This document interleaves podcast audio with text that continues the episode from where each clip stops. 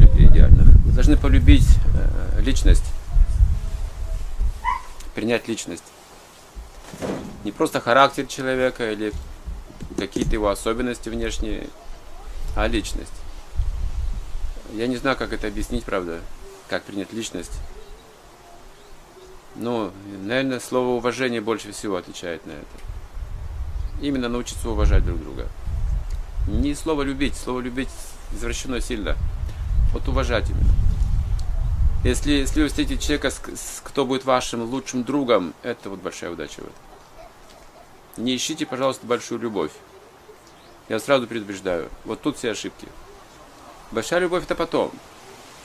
Сейчас вам нужно найти спутника. Если вы думаете о семейной жизни, нужен быть спутник, который поможет вам, а вы ему достичь совершенства. Это прежде всего дружба хорошая.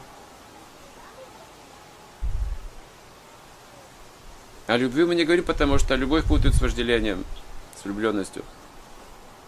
Это более-менее глупости. Более-менее глупости. Как Пропад сказал, это было сразу трудно принять многим ученикам, но он сказал, любовь для Кришны. А жену можешь взять любую себе. На улицу показал буквально, любую можешь взять себе жену. Если ты уважаешь, ты можешь взять любого человека. И тебя уважают, все хорошо. Но если мы ищем вожделение и нет уважения, это опасно. Как только вожделение чуть-чуть изменится, сразу начинаются упреки. Нет уважения. Где же любовь, куда она уходит? Не ищите какие-то сверхъестественных вещей в жизни, в материальной жизни. Они простые очень. Вот мы туда принесем сознание Кришны, это станет чем-то необычным. По-другому нет. Грин написал замечательный там этот, знаете, рассказ Алые паруса. Он вошел в умы целого поколения. Все ждут принца какого-то. На самом деле это Кришну не ждут. Таких мужей не бывает в материальном мире. И там же заканчивается все на этом. Там же не описывается, как они жили всю жизнь, как они ругались.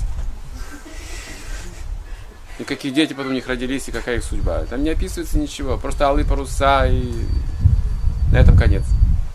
Главное вовремя прерваться. Не идеализируйте эти вещи. Смотрите лучше Махабхарату читайте. Вот там жизнь описывается настоящая.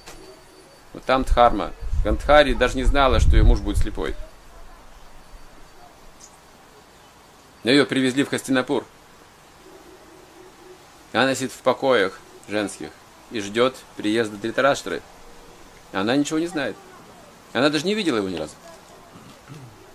И вот шум там, большой шум, царь приезжает, Дритараштра видит. Гандхари не выглядывает из окна, она просит служанку, посмотри. Ты видишь его? Дритараштра говорит, вижу. Он величественный царь? Да. Все качества на лицо. Достойный.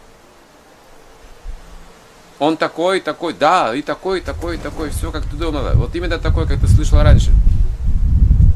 И Гандхари, так вдохновляется. Такая удача, достойный муж. Но потом служанка говорит, слушай, только один недостаток у него, ты подумай еще раз. Он перечеркивает этот недостаток, все остальные его качества, все достоинства. Он какой недостаток? О чем ты говоришь? Он слеп, полностью слеп от рождения.